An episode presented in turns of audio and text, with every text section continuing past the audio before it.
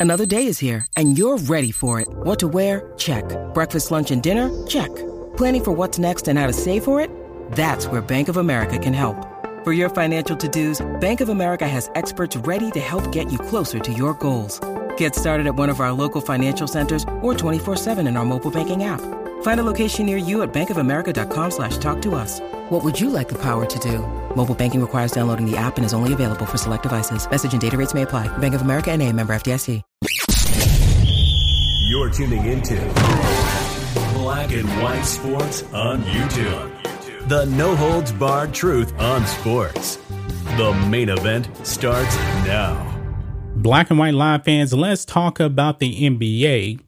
The NBA season is roughly, I would say, about two months in, and surprisingly, no NBA team has actually lost a game due to having too many players in COVID protocols. Now, last season, we know that that actually happened quite a few times. They actually had to make up games, that kind of thing. But however, folks, times are changing now. We have our first cancellation of an NBA game because of COVID protocols. Check this out, guys.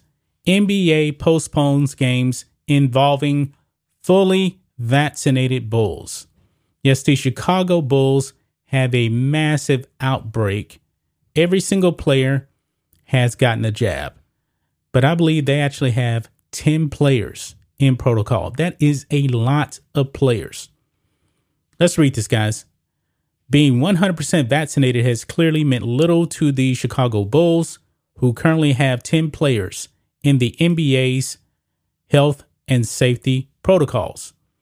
The NBA has said additional staff members have also entered protocols. So, in light of all of this, the NBA has postponed the Bulls' next two games Tuesday, which is tomorrow, against the Detroit Pistons, and Thursday at the Toronto Raptors. They mark the first uh, postponements of the 2021 22 season, one year after the league abbrevi- league's abbreviated schedule was packed full of them. Players and staffers, staffers entering the protocols after returning a positive COVID 19 test. They must either they either must wait 10 days or receive two negative tests in a 24 hour span to return.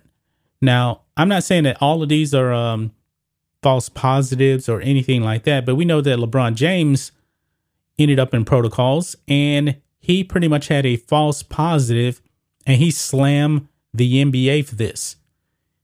It seems like, you know, the players and coaches, because we're going to be talking about a coach here, they're not too happy with these uh, NBA uh, COVID protocols, especially when nobody's sick.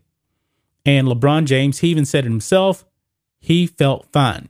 He wasn't sick at all, and he was very, very frustrated being put in protocol, and he was forced to miss a game.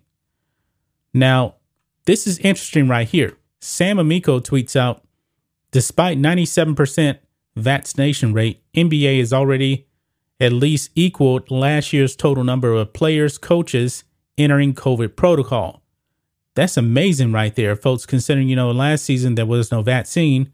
And Clay Travis tweets it out. Amazing how most sports media is ignoring this. Interesting. But check this out, guys. Erik Spoelstra. I was actually going to make a uh, a separate video on this right here. Erik Spoelstra has come out and he has slammed the NBA's COVID 19 protocols. Erik Spoelstra wants NBA to revisit COVID 19 protocols. This is what the article says here. It says, uh, and it jumped on me here, adds Miami Heat coach Erik Spoelstra questioned the NBA's COVID 19 protocols on Sunday, suggesting players that test positive but are fully vaccinated and asymptomatic should be treated the same as someone with the flu. Quote, has everybody gotten their shots and their boosters? Why would they be held out extensively longer than if they had the flu? Spoelstra said. Now we know if a player actually does have the flu, and guess what, folks? The flu is a virus. The player doesn't have to miss any games. I mean, if you remember the uh, Michael Jordan uh, flu game in the playoffs, 1998, he played. Now we come to find out it was actually a food poisoning, but it was said it was the flu. Players in all sports always play with the flu. They're not forced to miss any games. But when it comes to this, and you know, when players get the flu, you know, they're actually sick. They actually feel it. You do have a lot of players, you know, that are asymptomatic because the NBA is constantly testing. And he's slamming that. Spoelstra, and this ad keeps jumping again.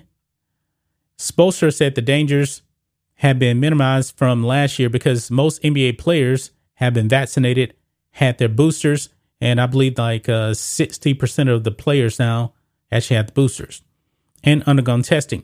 He is concerned they could lose more players to protocols as the Heat prepare to embark on a four game road trip.